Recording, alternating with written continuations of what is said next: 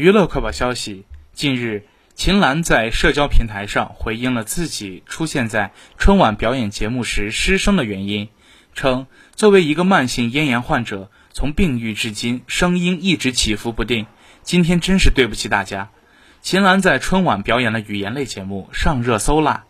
作为语言类节目的压轴嘉宾秦岚身穿绿色开衫与孙涛配合默契这个节目是现实的有基础的。